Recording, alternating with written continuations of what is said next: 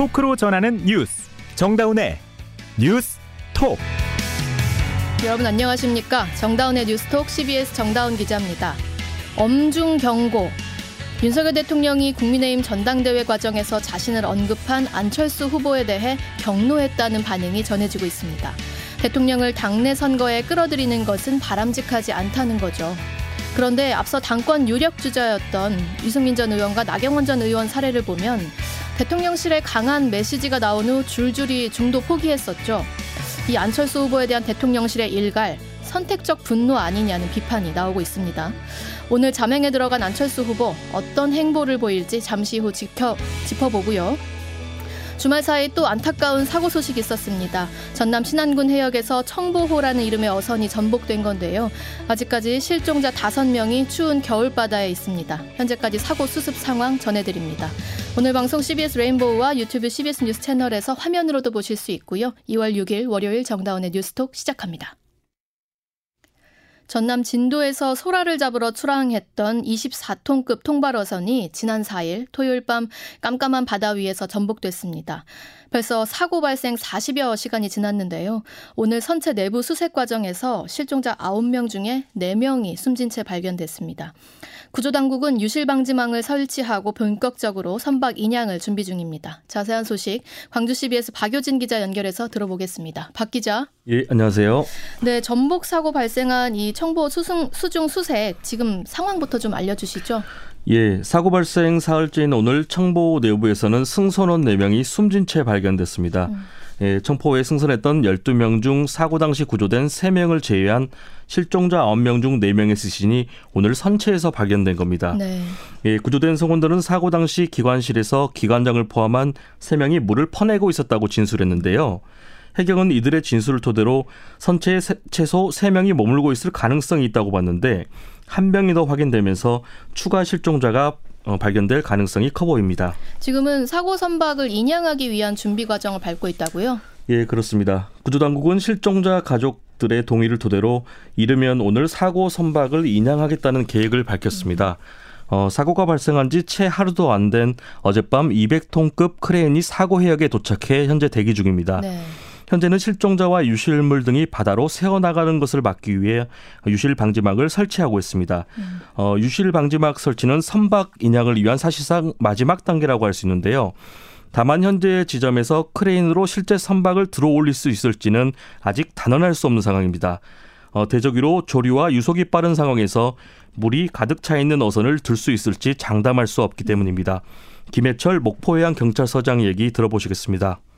현재 조속 관련 대조임을 감안하여 해상 여건으로 인양 불가 시 임자도 남쪽 안전지대로 이동하여 인양 작업과 선내 수색을 이어갈 계획입니다. 어, 방금 목포경찰서장도 말씀하셨는데 현재 지점에서 선박 인양이 어려우면 지금 다른 방안으로 거론되고 있는 게 뭔가요? 예, 해상 여건으로 인양이 어렵다고 판단될 경우 임자도 등 안전지대로 오선을 이동시킨 뒤 인양하는 방안이 검토되고 있습니다. 음. 예, 상대적으로 물살이 약한 곳으로 옮겨 인 양을 시도해 보겠다는 계획인데요. 네. 어, 인양에 성공할 경우 오선을 바지선에 실어서 옮길지 아니면 크레인으로 든 채로 이동할지는 아직 결정되지 않았습니다. 음, 사고 순간부터 현재 상황까지 다시 한번 짚어주시죠. 예, 전남 신안 해상을 지나던 청포가 청보가 침수되고 있다는 신고가 접수된 것은 지난 4일 밤 11시 15분쯤입니다. 예, 사고를 접수한 해경은 인근을 지나던 상선 등의 승선원들을 승선원들의 구조를 요청했고 네. 3명이 상선의 도움을 받아 구조됐습니다. 음. 이 상선이 사고 오선을 발견한 것은 신고 이후 10분 정도 지난 밤 11시 25분쯤인데요. 당시 상선은 전복된 어선을 확인했다고 보고해 신고 이후 채 10분도 안 된 배가 전복된 것으로 추정됩니다. 어, 네. 예, 크기가 그리 크지는 않지만 신고 10분 만에 전복된 것을 두고 신고 시점이 다소 늦었거나 아니면 급속한 침수가 이루어졌을 가능성이 제기되고 있습니다. 음, 급속한 침수의 가능성도. 그런데 청보호가 건조된 지 채 1년도 안 된 배였다고 하는데 이거 왜 전복된 건가요? 예, 당초 어선이 전복됐다는 소식에 연한이 오래된 어선일 가능성이 있다는 추정이 나왔는데요. 네. 예, 청보가 건조된 지 채 1년도 안 된 배로 지난해 11월 임시 검사를 받긴 했지만 음. 이상 징후가 없었고 어, 통신기를 설치하기 위한 검사였던 것으로 파악됐습니다. 네. 예, 현재는 배에 생기는 구멍인 파공도 확인되지 않아 어선이 침수돼 전복까지 되게 된 원인은 파악되지 않고 있습니다. 먹포 해양경찰서 관계자 얘기 들어보시겠습니다. 선박 수리 관련해서는 최근에 출항하기 전에 선박 수리를 받았는데 그 수리는 그 선박의 그 산체 하부 그 도색하는 수리를 받았다고는 진술이 있습니다. 그 이에 선박의 어떤 충격이나 어떤 파공에 의한 수리 를 받은 적은 없었다 그런 진술이었습니다. 음, 안전과 관련한 수리를 받은 기록은 현재까지는 드러나지 않고 있고 네. 사고 원인은 좀 더 지켜봐야겠네요. 자, 그런데 추운 날씨에 지금 실종자 수색이 길어지고 있습니다. 가족분들 좀 어떠신가요? 예, 현재 실종자 가족들 중 일부는 사고 해역에 나가 애타는 마음으로 수색 상황을 지켜보고 있습니다. 어, 실종자 가족들은 오늘 오전 브리핑을 열고 실종자들이 선체 안에 있을 가능성이 크다고 보고 선체 인양에 동의했다는 입장을 나타냈습니다. 실종자 가족의 얘기 들어보시겠습니다. 저희 가족들은 안에 다 거진 계신다고 보고 우선은 배가 이렇게 올라와가지고 수색이 된다 그러면은 그렇게 동의를 한 거고요. 과장님이 하시는 말씀에 우선은 들어가지고 뭐 안에 안 계시면은 10일 정도 더 이걸 수색하신다고 얘기를 하더라고요. 예, 사고 사흘째인 오늘 실종자 4명이 일따라 발견되면서 어, 실종자가 추가로 발견될 것으로 기대됩니다. 네, 지금까지 광주에서 CBS 과 박효진 기자였습니다. 여러분은 지금 뉴스다운 뉴스 정다운의 뉴스톡을 듣고 계십니다. 오는 3월 국민의힘 새 지도부를 뽑기 위한 전당대회를 앞두고 연일 잡음이 커지고 있는데요. 대통령실의 전당대회 개입 논란은 앞서 전당대회 룰 변경 그리고 나경원 전 의원 해임 사태에서도 불거진 적이 있었죠. 이번에는 안철수 후보와 불이 붙었습니다. 이 당대표 주자로서 후보들의 자질이 문제였던 거냐 아니면 윤심의 전횡이 문제냐 이 비판 지점들도 상당히 엇갈리는데요. 정치부 김명지 기자와 이야기해 보겠습니다. 김 기자 어서 오세요. 네. 우선 안철수 의원이 오늘 계획돼 있던 외부 일정 전면 다 취소했더라고요. 네, 안 의원은 오늘 오전 서울 영등포의 한 무료급식소에서 독거노인분들을 위해서 배식 봉사를 하고 오후 방송에 출연하기로 했던 일정이 있었는데 이거를 네. 수연, 수년했습니다. 음, 아침 일찍 진행된 라디오 방송이나 사전 녹화된 밤 시간 방송을 빼고 나머지 공개 활동에 스스로 제동을 건 거죠. 어, 상황 점검과 전국 구상을 위한 조정이라는 게 선거 캠프 관계자의 설명입니다. 안 의원 측의 복잡한 속내가 읽히는 대목입니다. 상황 점검과 전국 구상 네. 일정까지 취소해가면서 들여다봐야 되는 상황이란 게 뭘까요? 안 의원과 대통령 사이의 파열음이 연일 커지고 있어요. 어, 아시다시피 안 의원은 윤석열 대통령과 지난 대선에서 막판 단일화를 이뤄서 대선 성공에 승리에 기여를 했고 그랬죠. 당선인 시절엔 대통령직 인수위원장으로서 새 정부의 밑그림을 주도했던 인물인데요. 네네. 하지만 윤 대통령은 안 의원이 최근 대통령과의 유난 연대를 언급한 음, 데 대해서 윤안 연대. 네, 지극히 비상식적 행태, 도를 넘은 무례의 극치라고 말한 것으로 여러 보도를 통해 전해졌습니다. 네, 굉장히 세게 비판했죠. 네. 또 최근 안 의원이 한 유튜브 채널에 출연해 자신을 향해 공세를 펴는 윤핵관 인사들을 직격하는 일도 있었는데요. 네. 이에 대통령이 안 의원을 실체도 없는 윤핵관이란 표현으로 정치적 이득을 보려는 사람으로 빗대서 국정 운영의 방해꾼이자 적이라고 일컬으면서 경고를 보냈다고도 알려졌습니다. 또 주일인 어제는 대통령실 이진복 정무수석이 국회를 찾아와 공개적으로 안 의원을 비판하기도 했습니다. 한번 들어보시죠. 안윤 연대라는 표현을 누가 썼습니까? 그건 정말 잘못된 표현입니다. 대통령과 후보가 어떻게 동격이라고 지금 이야기를 하는 겁니까? 대통령을 선거에 끌어들이려는 안 후보의 의도가 아닌가라는 생각을 할 수밖에 없습니다.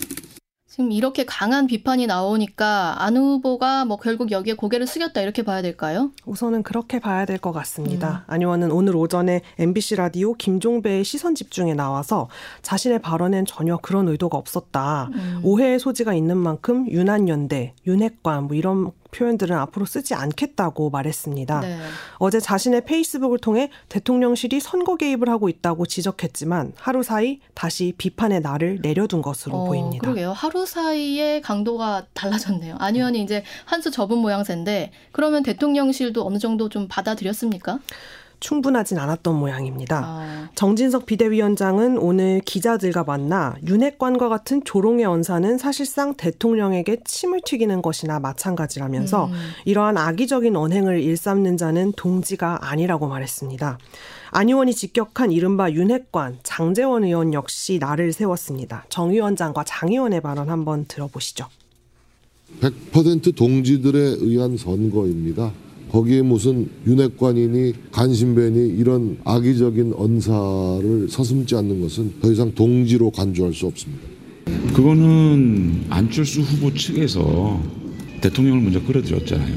윤심이 있다 없다 또 대통령과 대통령 측근을 이렇게 또 어, 갈라치고 하는 것에 대해서 또 무슨 유난연대 예, 그런 것들 얘기를 하면서 대통령실을 경선에 끌어들였기 때문에 대통령실에서 입장을 밝힌 걸로 보여지고 음, 유난연대 윤핵관 발언 안 하겠다. 안철수 의원이 오늘 아침에 밝혔는데도 여전히 계속 처신이 부적절했다고 공격하는 모양새예요. 그런데 또 반대편에서는 이미 이제 대통령과 대통령실의 참모진들이 지나치게 당무에 개입해왔다고 비판하고 있잖아요. 그 부분은 어떻습니까? 네, 친 이준석계 인사들은 일찌감치 거기에 비판의 초점을 맞췄습니다. 네. 이번 당대표 선거에 출마하는 국민의힘 전남 순천갑 천하람 당협위원장은 음. 어, 윤핵관이란 말을 막는 게 능사가 아니라고 말했는데 한번 들어보시죠. 그런 용어를 막는다고 해가지고 지금 윤핵관이라고 하는 사실 저희 당을 굉장히 어지럽히는 그런 간신배들에 대한 국민들의 불만이 사라지는 것은 아닙니다. 간신배를 간신배라고 부르지 그럼 도대체 뭐라고 부르겠습니까? 간신배를 간신배라고 부르지 뭐라고 하냐. 네, 강한 표현이었는데요. 네. 원내 인사들도 불편한 속내를 드러내고 있습니다. 음. 당내 한 비윤계 의원은 오늘 이건 대통령이 대놓고 개입을 하는 거다. 당대표를 아예 임명해버리지 그러시냐. 마치 나경원 전 의원이 전당대회 불출마 사태가 연상되는 집단 폭력이다라는 말도 했습니다. 어, 그러니까 사실 근데 얼마 전까지만 해도 윤핵관이라는 말을 그 의원들이 되게 공공연하게 썼었어요. 친윤계 의원들이. 그래서 대통령실이 왜 이렇게까지 가- 거칠게 강하게 반박하는 건지 잘 이해는 안 되거든요. 최근 여론조사에서 안 의원이 이른바 윤심과 가장 가깝다고 평가를 받는 김기현 의원과 박빙을 이루고 있는 점이 가장 주요한 아. 요소인 걸로 보여요. 네. CBS가 조원 CNI에 의뢰해 오늘 발표한 여론조사에 따르면 국민의힘 당대표 적합도에서 안 의원은 36.9%로 가장 높은 순위를 기록했습니다. 김 의원은 32.1%로 오차범위 내긴 하지만 그 뒤를 이었습니다. 네. 친 이준석계 천하람 위원장도 컷오프 통과 기준선인 4위를 차지하면서 만만찮은 지지세를 확인했죠. 급하게 출마 선언했는데 황교안 전 대표 바로 뒤를 바짝 따라붙었네요. 네, 천 위원장이 예비 경선을 넘어 본 경선에 진출한다면 과반 득표율의 후보자가 나오지 않을 경우 치러지는 결선 투표 등 뭐 당대표 선거의 주요 변수가 될수 음, 있습니다. 네. 물론 이 조사는 국민의힘 전당대회에서 실제 투표권이 있는 책임 당원이 아니라 일반 국민 중에 지금 국민의힘 지지자를 대상으로 했는데요. 음. 따라서 실제 선거 여론과는 좀 차이가 있을 수도 있다는 게당 음. 관계자들의 설명입니다. 하지만 책임 당원들 역시 여론조사를 비롯해서 여러 가지 상황을 자신들의 판단의 뭐 기준이나 근거로 사용할 수 있을 텐데요. 그렇죠. 대통령실은 사실상 김 의원 지원 사격에 나선 상태인데 음. 그런 만큼 김 의원이 좀 더 확실한 우위를 점할 수 있도록 압박을 가하는 것으로 보입니다. 음, 자, 앞서 이런 상황이 었을 때 지금 기시감이 좀 있잖아요. 그러니까 유승민, 나경원 전 의원은 중도 포기했죠, 사실상. 그 당장 지금 안 의원 선택지는 그럼 어떻게 됩니까? 우선은 낮은 자세, 낮은 자세입니다. 낮은 자세. 앞서 안 의원은 윤한연대도 윤핵관도 더는 언급하지 않겠다고 했죠. 네. 안 의원 캠프 관계자는 어떡하겠나 매 맞자 그냥 방법이 없다 이런 음. 말도 했는데요. 네. 대신 앞으로는 정책 분야에서 차별화한 메시지를 내겠다는 방침입니다. 음. 투표는 당원이 하지만 국민도 지켜본다는 취지인데요. 네. 다만 철수는 없다는 입장입니다. 음. 정치적 숙명이라 생각하고 극복해야 한다. 음. 이번엔 끝까지 확고하게 간다는 설명입니다. 끝까지 가겠다. 하지만 비윤 노선을 타진 않을 것이다. 네. 낮은 자세로 간다. 맞습니다. 네, 여기까지 듣죠. 김명지 기자였습니다. 경찰이 헬로윈 참사 유가족의 서울광장 분향소 진입을 막으면서 충돌하는 사태가 일어났습니다. 유가족들은 분향소 이용을 막고 시설 철거를 예고한 오세훈 서울시장을 강하게 규탄했는데요. 오늘 긴장감 감돌았던 분향소 현장 양영욱 기자가 다녀왔습니다. 오늘 오전 서울광장 한 헬로윈 참사 유가족이 분향소에 전기 난로를 두겠다고 하자 경찰이 이를 막아세웠습니다. 서울시가 사전 허가 없이 세운 불법 시설물이라며 분향소 철거를 예고하면서 난방기기 반입을 막았기 때문입니다. 이에 항의하던 유가족들이 서울시에 사과를 요구하며 시청 진입을 시도했습니다.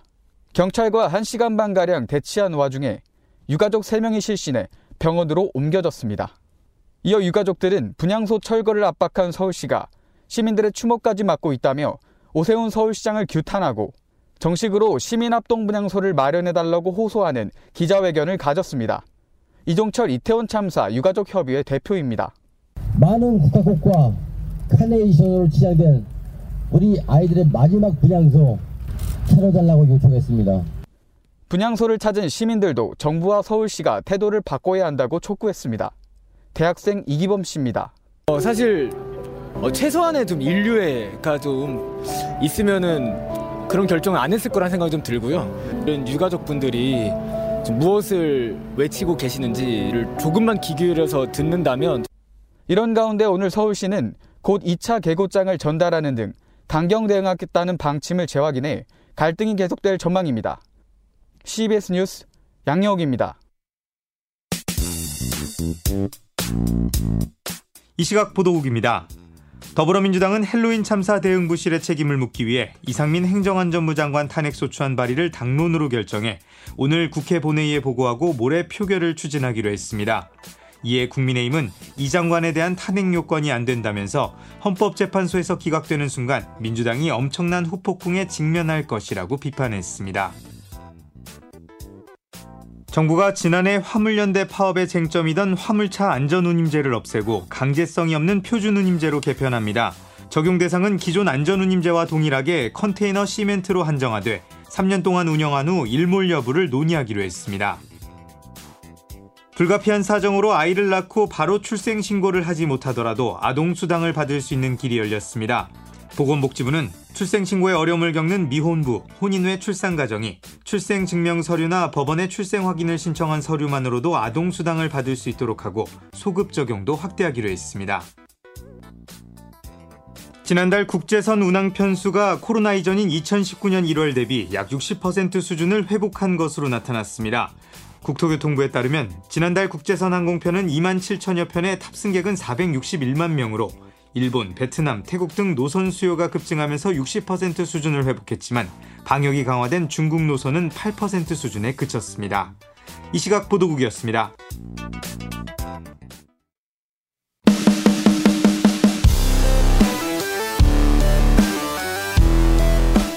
온라인 핫 이슈를 짚어봅니다. attention 뉴스. 오늘 하루 온라인에서 가장 주목받은 뉴스만 콕콕 짚어봅니다. attention 뉴스 김동빈 기자 어서 오세요. 네, 안녕하세요. 네, 오늘 가져온 소식은 네, 첫 번째 소식은 떳떳하다 밝힌 조민입니다. 정말 오늘 하루 종일 이 정말 뉴스만 뜨거웠습니다. 보더라고요. 어, 이렇게까지 뜨거울 건가 싶을 정도였는데요. 음. 수많은 논란에 휩싸였던 조국 전 법무부 장관의 딸 조민 씨가 오늘 유튜브 방송에서 얼굴을 드러내고 공개 인터뷰를 진행했습니다. 지난 3일 자녀 입시 비리와 감찰 무마 등의 혐의로 기소된 조 전 장관은 1심에서 징역 2년의 실형과 추징금 600만 원을 선고받았는데요. 네. 해당 영상은 조 전 장관이 실형 선고를 받은 뒤 녹화된 겁니다. 음. 조 씨는 조 전 장관의 1심 선고에도 불구하고 떳떳하다 그러면서 이제 부끄럽지 않게 살았다 이렇게까지 말했는데요. 음. 오히려 뭐 당당한 모습을 보인 겁니다. 그러니까 1심 선고가 나고 이제 아버지 1심 선고 나고 본격적으로 인터뷰에 나선 거죠. 네. 음. 그렇게 보이는데요. 음. 조 씨는 특히 아버지가 실형을 받으신 거를 보면 나는 떳떳하지 못한가 곰곰이 생각해 보게 되었다. 그런데 저는 떳떳하다. 부끄럽지 음. 않게 살았다. 이렇게 말하거나 숨지 않고 살고 싶다. 이렇게 말을 했습니다. 네. 또 현실 현실 인식이라고 할까요? 이번 실형에 대해 어떻게 생각하는지 심정을 묻는 질문에는 검찰이나 언론이나 정치권에서 저희 가족을 지난 4년 동안 달아온 것들을 보면 정말 가혹했다고 생각한다. 이렇게 음. 말을 했고요. 또 과연 본인들은 스스로에게 그들의 가족들에게 똑같은 잣대를 적용하는지 묻고 싶다. 음. 이렇게 답받기도 했습니다. 그 부산대 의전원 입학 취소와 관련해서 소송도 진행 중이잖아요. 네, 그렇습니다. 그, 얘기했나요? 네, 그 부분에 대해서도 말을 꺼냈는데요. 의사 자격 논란에 대해서 표창장으로는 의사가 될 수 없다 이렇게 음. 항변을 했습니다. 네. 그 당시 입시에 필요했던 항목들에서 제 점수는 충분했다. 음. 어떤 것들은 넘치기도 했다 이렇게 말을 하기도 했습니다. 그리고 동료들로부터 자질이 충분하다 이렇게 듣고 있다 이렇게 말을 하기도 했습니다. 음. 이어서 더 이상 병원에서 일하지 않기로 했다. 피해를 피해를 주고 싶지 않았다. 이러면서도 저와 관련된 재판이 끝나기 전에는 제가 가지고 있는 의료 지식 을 의료 봉사하는 데만 사용하려고 한다. 이렇게 밝히기도 했습니다. 그러면서도 의사 면허가 박탈될 가능성에 대해서는 만약 그런 일이 생긴다면 너무 부당하다고 생각하지만 그때도 의사가 되고 싶다면 다시 하면 된다. 음. 의사 면허에 집착하고 싶지 않다. 이런 말을 음. 남겼습니다. 어. 뭐 이렇게 뜨거운 논란을 받을까 싶은데 음. 아직도 조국 전 사태가 끝나지, 끝나지 않은 게 아닌가 네. 뭐 이런 방증이 아닌가 이런 생각이 우리 사회의 그 공정 담론에 대해 네. 굉장히 뜨거운 화두를 던졌죠. 오늘 인터뷰도 각자가 다 잘 생각해 보시면 될 것 같아요. 판단이 있으실 것 네. 같습니다. 네. 다음 소식은요? 네, 다음 소식은 튀르키예 강진의 사망자 급증입니다. 어, 너무 깜짝 놀랐어요. 네, 튀르키예와 시리아 지역에 강진이 발생해서 현재까지 500여 명이 숨지고 3천 명이 다쳤습니다. 네. 터키 재난위기관리청은 현재까지 지진 사망자 284명, 부상자 440명으로 집계했고요. 음. 시리아 국영TV는 최소 230명이 사망하고 600명이 다쳤다고 보도했습니다. 네. 사망자는 뭐 더 늘어날 수 있을 것 같고요. 음. 좀더 수치를 지켜봐야 될 것 같습니다. 음. 미국 지질조사국에 따르면요. 오늘 오전 4시 17분쯤 튀르키예 남부에 있는 에르진잔주의 도시 가지 안테프에서 서쪽으로 33km 떨어진 내륙에서 규모 7.8의 지진이 발생했습니다. 7.8이면 이게 어느 정도나 되는 거죠? 어, 이 규모는 사망자가 약 3만 명이 나왔던 1939년 튀르키예 에르진잔주 지진과 아. 같은 강도라고 합니다. 그러니까 뭐 무려 3만 명이나. 옛날이었으니까 사실 사망자 규모가 더 컸을 수는 있지만 네. 그만큼 심각한 지진이라는 그만큼 거네요. 강력한 지진이라는 뜻이고요. 네. 튀르키예에서 발생한 지진 중에 역대 최대 강도입니다. 음. 지런지에서 약 900km가 떨어 진 이집트 수도 카이로에서도 몸으로 느껴질 정도의 지진 강도라고 하니까요. 엄청나다고 아. 볼수 있고요. 또 뭐 인명 사상자뿐만이 아니고 경제적 타격도 불가피할 전망입니다. 네. 튀르키예에서만 건물 1,710여 채가 파괴되고 터키 남부 하타이 공항의 가동도 중단됐습니다. 음. 뉴욕타임즈에 따르면 미 지질조사국은 이번 지진으로 튀르키예 국내 총생산의 1%에 달하는 경제적 손실이 발생할 것이다 이렇게 예상을 하기도 했습니다. 네. 한편 한국인 사상자는 아직 확인되지 않고 있고요. 음. 외교부는 한국 시간 오후 2시까지 접수되거나 파악된 우리 국민 사상자는 없다고 밝혔습니다. 네.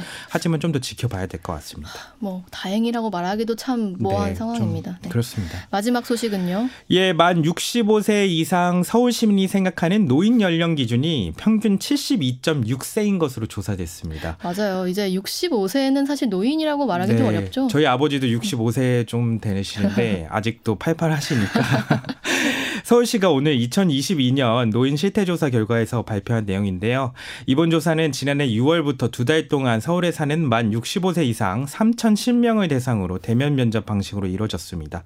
조사 결과 노, 서울 노인이 생각하는 노인 연령 기준은 평균 72.6세로 나타났고요. 네. 특이한 건 뭐 현재 만 65세인 지하철 무임승차 연령을 높일 경우 새로운 기준으로 70세가 거론되잖아요. 네네. 근데 이거보다 더 인식 조사는 더 높았던 겁니다. 70 세도 그렇게 노인으로 안 보이시는 분들이 너무 많아요. 그러니까요. 네. 현재 한국의 노인 연령 기준은 사실 1981년 제정된 노인복지법상 65세로 통용되고 있는 건데요. 아, 진짜 오래됐네요. 네, 그렇습니다. 해당 기준이 노인들의 인식과도 멀다는 걸 알 수 있고 노인 연령 기준에 대한 저검 재검토가 필요한 거 아니냐 이렇게 보여집니다. 음. 서울 노인의 평균 연령은 73.5세라고 해요. 평균이 아. 73.5세라고 하고요.